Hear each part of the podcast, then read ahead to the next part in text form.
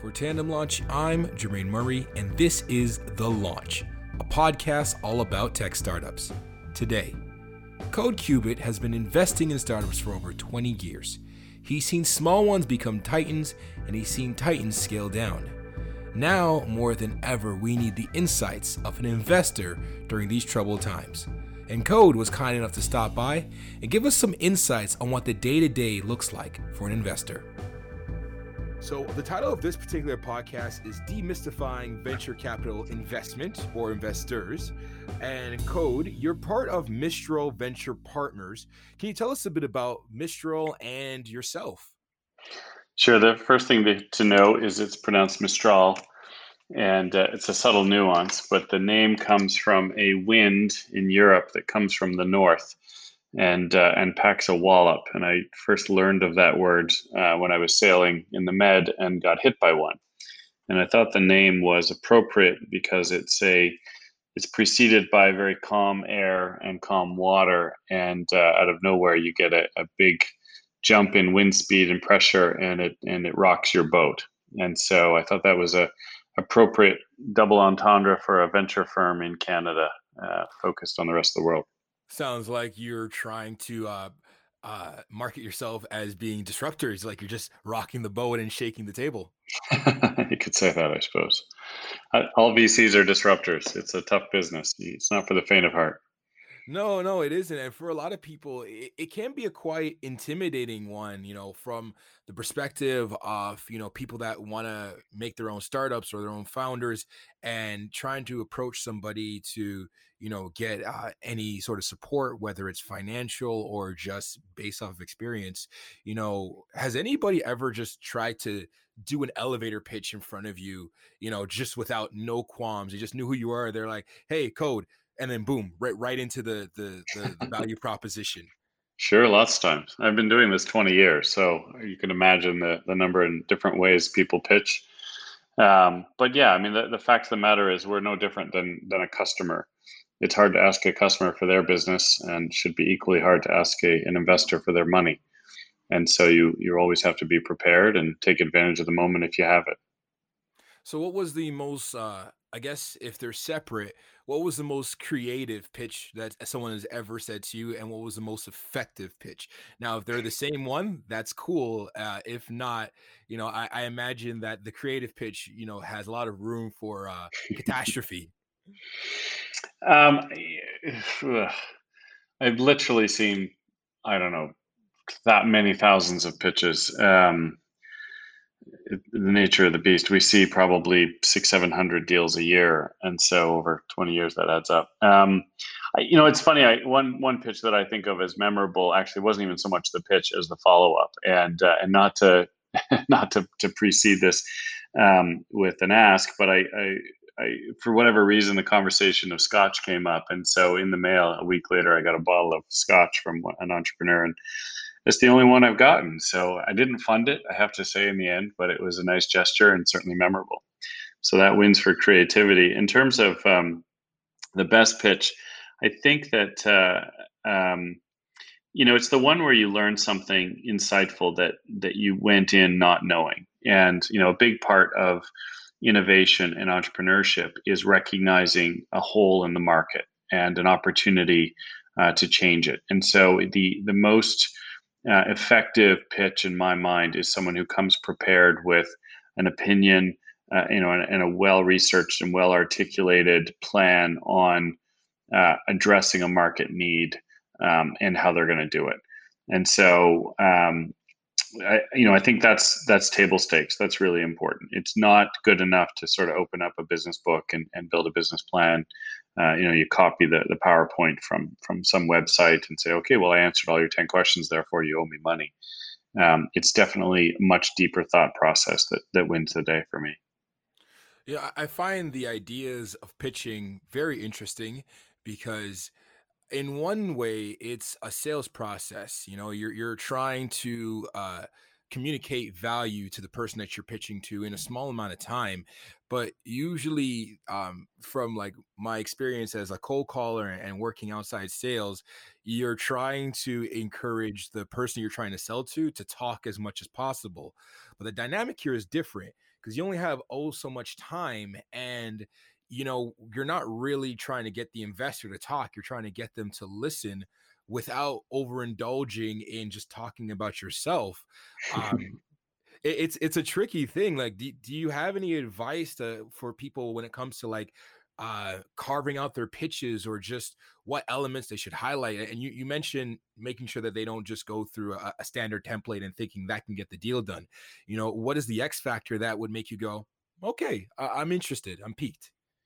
Yeah, that's that's a well articulated question. I, you know, you know, coming from a sales background, you'll appreciate the notion of you know one uh, one call gets you a second call, and I I use the phrase 5, 15, 30. and so the first five seconds um, ideally gets you 15 seconds, which buys you 30, and then you can get your next ask. And so I think I would suggest staging things, right? So your first hour is really to plant the seed of rapport and relationship and interest in what you have and um, I would say it's it's a mutual conversation. So I think you know the entrepreneur who comes in and just sort of you know blurts out everything they've ever done and, and wants to do and and why they're special without taking the time to listen um, the, from the other perspective is is is doing themselves a disservice right so there is a to start off there's a match between an investor's profile of what they're looking for in terms of stage and size and geography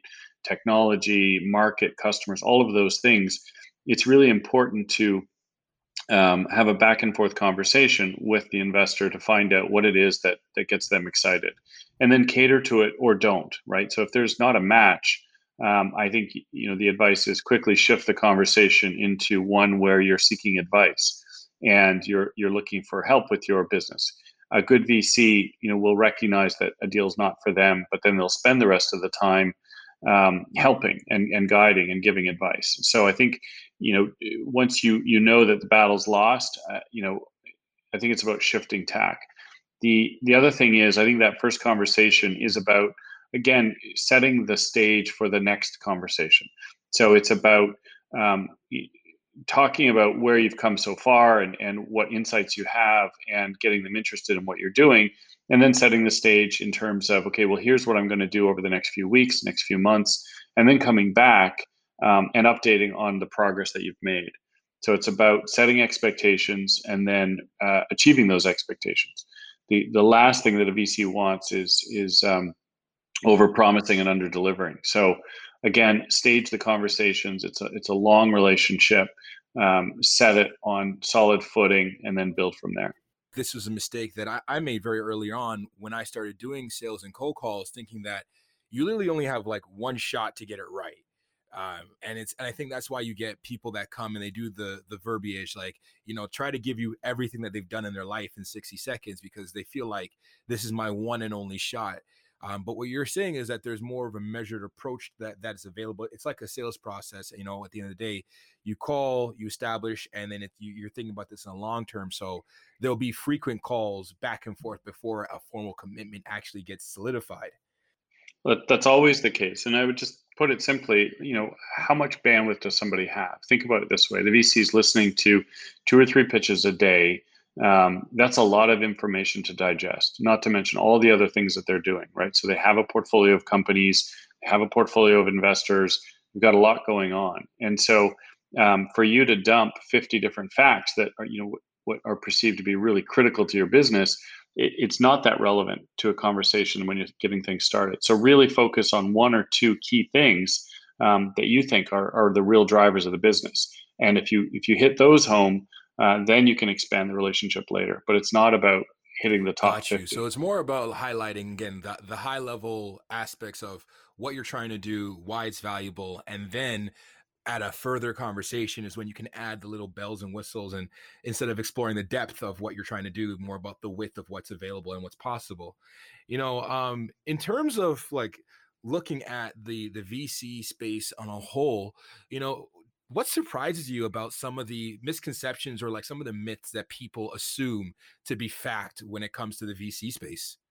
That's interesting. Um, maybe I'll, I'll, spin it slightly differently. I think um, there's there's a there's a preconceived notion. A couple things. One is that that VCs are all assholes, um, and and while this is a business that's filled with big egos, um, you know, I think a good investor who's experienced and successful is actually quite the opposite. They become quite humble, um, and that's a trait you should look for. Um, to the extent that you know, when I was starting out, um, you know, I felt like, wow, I'm a big bad VC now, top of the food chain, and uh, and therefore, you know, whatever I say is is gold, and and I'm a you know alpha predator. Um, that's still pretty rampant, actually, and unfortunately, uh, I think that that um, a good investor and a good VC is somebody who you know is very curious, um, is partnership oriented, um, and you know deliberate in their their desire to help. And so you know I think there's a misconception that that VCs are all knowing, you know, wise, et cetera, et cetera. Uh, I, I, shouldn't say there's a misconception. I, you know, I, I think they're somewhat revered and and and hated at the same time. So, um, anyway, I'm kind of rambling at that point, but uh, you know, I think at, at, the end of the day, we're running a business like you are. We have customers like you do, and um, and understanding the dynamic that that we go through is really important when you're when you're pitching a VC. Um, there there should be a lot of research done before somebody just walks into a VC to really tailor their approach to it. Um, when it comes to startup founders, is there anything that continues to surprise you about just how they've they've been developing their product, or just I guess some some uh, some more common traits? I mean, we're moving into like a new era with with COVID and the way that the world is starting to respond and react. You know, are you starting to see? Um, are you starting to see some trends developing from the people that you're interacting that you might consider funding? Um, I don't. I don't think COVID fundamentally changes business. Um, you know, I think it changes the types of solutions that are that, that entrepreneurs are coming up with. Uh, one trend I think that I would argue that I see is that entrepreneurship is a thing now, whereas 20 years ago it was it was you know an entrepreneur was someone who couldn't find a job, and today it's a career, it's a mindset, it's a discipline, it's a uh, a calling that uh, a lot more people understand and appreciate and um, chase after, which I think candidly is a good thing. I, I, fundamentally believe that entrepreneurs hold the keys to, to fixing our planet and uh, and VC's job, frankly, to support them. But um, so, but in terms of changes because of COVID, I you know I think it's the it's the hammers that are changing, not the nails. Um, the other the other trend that I see is that entrepreneurs are, are much more sophisticated now than they were you know 20 years ago certainly. And and i think that in large part is because of all of the incubators and accelerators and podcasts and education that's gone on. Um, you know entrepreneurs are very good at pitching now. They're very good at putting decks together. They're very good at data rooms. They're very good at um, you know the, the building blocks of building companies. And so i think that's a big step forward the the one thing though that i that i think may be lacking sometimes is um, a deep, thorough understanding of what it is that moves their business. And you know that's frankly what separates the, the really good wantrepreneurs, in my opinion, from the ones that are you know kind of I use the expression entrepreneurs. And and what that means is truly understanding their customers' pain um, and their product that solves it on a, on a very deep level. The amount of parallels between sales and entrepreneurship and i guess like of course they go hand in hand. Entrepreneurs are essentially hustlers you know it, not only in uh, identifying market opportunities but also um, with uh, articulating value getting getting people to buy into you. Um, i just find it interesting in the sense that just in the sense that a lot of this is all seems like there's a there's a heavy aspect on relationship building as well. Um, would you consider somebody would you consider um, has anybody I'm your phrases has, any, has anybody like a colleague like another investor referred a company to you for you to invest in that they didn't invest themselves? And if so would that raise a red flag for you or would that kind of mimic how um, we get referrals in like the real world where it's like a friend referring this to me uh, means it's something i can i can trust and might want to give my ear to? Yeah i mean what you're poking at is is a notion of quality of inventory so if you if you bring it down to the most basic level so we are our product is return on investment and so we go to our customers, which are our investors, and we say to them, we are going to find a whole bunch of um, investments and we're going to put money in them. And then that money is going to grow and we're going to give you back much more than you've given us. So at a very basic level, that's that's what we do.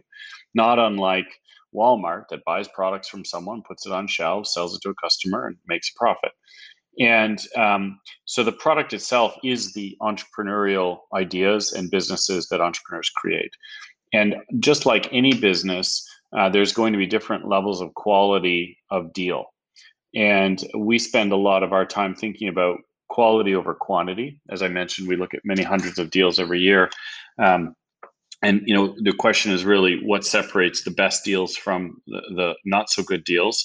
Uh, and the reality is we do four or five investments a year new investments and that's it. So so really what separates that 1% from the other 99% um, just to be clear that doesn't mean that that 1% is always wildly successful and the other 99 are not. Uh, it just means that's who we've picked for our portfolio. Um, so our deal sources come from our deals you know sources are a number of different areas so whether it's other vcs that's one good source whether it's other entrepreneurs we've backed in the past uh, lawyers, accountants, um, bankers. Um, you know, there's there's lots of different sources of deal flow, and in general, uh, and then incubators, accelerators, et cetera. In general, we think about uh, kind of a hierarchy of quality of deals. So, for example, if uh, a VC sends me a deal, it's it's going to rank much higher than a than a deal that I got uh, in my inbox unsolicited. So people often talk about getting a warm intro. I think that that that stands true. Um, my inbox is a complete disaster, and it's very unlikely I'm going to look at a cold email uh, unless I recognize the name of the sender. So the VC intro is very high quality, and but within that, to your question, there's going to be different um, different quality levels even within those intros. So, you know, a VC that's uh, at the same stage as us. So, let's say they're a seed investor and they send us a deal. If they're not investing in the deal, there must be a good reason why. Otherwise, we'll think it's a crappy deal. The the fact of the matter is, um, a seed investor won't send another seed investor a deal that they're not doing. Um, because they they if you send out crap you're going to get crap back and so you're you get branded with that crappy deal flow and your okay. reputation's really important. So, so yeah, it's it's um, deals are the currency of venture capital, and that's a, a, an important distinction. Um, and so, whatever I whatever I put my stamp on as an endorsement, you have to stand by that. So you don't make an intro lightly. Um, and that's why you'll see state uh, uh levels of intro. So, for example, if I say to an entrepreneur, "Oh, you should go and talk to so and so," uh, that's sort of the bottom, right? I'm telling them the name of the firm and telling them to go and figure it out. Uh, if I say, um, oh, you can tell them that I told you, well, that's one step up. Um, if I uh, actually make the introduction to that other firm and say, oh, you should talk to the startup, I think they're really great, uh, they're a good fit for us, or they're not because of X, Y, and Z, well, then that's a gold introduction. And so uh, there's all of these nuances about how and, and where and uh, you get your introductions. Thank you so much. That's uh that's actually some very valuable insight that I think a lot of people don't consider um, when they're entertaining this type of space or trying to attract investors. It's not all like Shark Tank. You don't just go and and, and, and bring it out and bring the guns out and, and, shoot your shot there. So let's talk a mm. bit more. Let's talk a bit more about that mindset. Um, in, a, in in some other uh, previous episodes, we we've spoken with some investors, and some of them have have articulated that there are a number of different reasons why a deal might quote unquote get killed before it's it's settled. Um, one of the, one person mentioned that if they if they feel like the uh, the founder is an asshole, they won't invest in them because it's like you can't inspire anybody to stay with you. Um, in your mind, you know what are some of the reasons that uh, uh, that deals have gotten killed, quote unquote, on your watch before in the past? And you know, what could people do to prevent uh, putting themselves in that position where they were so close but yet so far? Sure, it's a good question. Uh, let me start out by saying that that real venture capital is nothing like Shark Tank. Absolutely nothing like it whatsoever. It just if that's what you think it is, then you're just wrong, and you got to stop watching TV. Um, so, in terms of why we kill deals, you know, the, the list is extremely long, right? Not surprisingly, we kill 99% of the deals that we that we look at. Um, and so there's a couple things that at play here. First is VCs rarely kill deals um, if they're smart. Generally, what they say is not right now and you'll hear that a lot as an entrepreneur and and you'll rarely um, you'll rarely get a reason uh, sometimes you know actually there's there's a bunch of reasons but the the most innocuous one is you're too early and that's very frustrating to, to entrepreneurs. But what that really means is i'm just not interested in your deal. And the mm-hmm. the reasons for that are uh, surprising in some cases. So i'll give you some of the non-textbook answers. Um, i've had a bad day and my family's upset with me and so i'm in a bad mood. That's a reason to kill a deal. I just did a deal and we just closed a month ago and that entrepreneur is annoying me so i'm not going to do your deal. That's a reason to kill a deal. It's friday and i'm trying to get to the cottage and you're pitching me at four o'clock and you just won't shut up. That's a reason to kill a deal. So there's a lot of reasons that are have nothing to do with your business and uh, they're somewhat surprising. But we're people at the end of the day, and so um, and and sometimes we don't want to put the brain power into a response to say, well, we don't like the market size because it's too small, and we did a bunch of analysis. That would be a good answer, and that's the kind of answer you'd like to get because then there's some some value in it. But unfortunately, probably half the time you're going to get a non non-valuable answer. Now, the, the, the real question is, what do you do about it? And the answer is, is actually pretty simple. It's about volume, right? It's about a pipeline of VCs. It's about a lot of meetings. It's about honing your pitch. It's about finding what resonates and focusing on that. It's about getting customers and traction, meanwhile, because VCs love traction and momentum. Um, and it's about talking to 100 VCs uh, and hoping to get one term sheet and unfortunately those are the numbers and and that's the way it's got to be played that's actually very interesting when um when i speak to people and they reach out to me about like how to help them with interviews or like any advice i, I actually say the same thing to them like you got to remember that the person sitting across from you is a is an actual person and like the worst thing that you can do for a person in an interview is to bore them and I I was actually you couldn't see me, but my mouth was ajar when you were telling me the multitude of reasons people might kill a deal. Um, but it makes sense. I mean, we're we're humans, and um, this is a. I, I imagine that even though VCs is a VC is a numbers game, there's still a, a bit of an emotional attachment in there. Like you you have to be, you either have to uh, feel confident in the person that is pitching the idea and like that emotional response is like, okay, I can trust to invest in this person, or the emotional response is like they're working on something that aligns or speaks with me. But at the other end of the spectrum, like you said, if it's a Friday towards a long weekend and it's 4 p.m. and you're trying to pitch me and I'm trying to get out the office, I'm not going to have good feelings about you. Um, so, so what would be the what would be the best yep. day to pitch? Wednesday afternoon?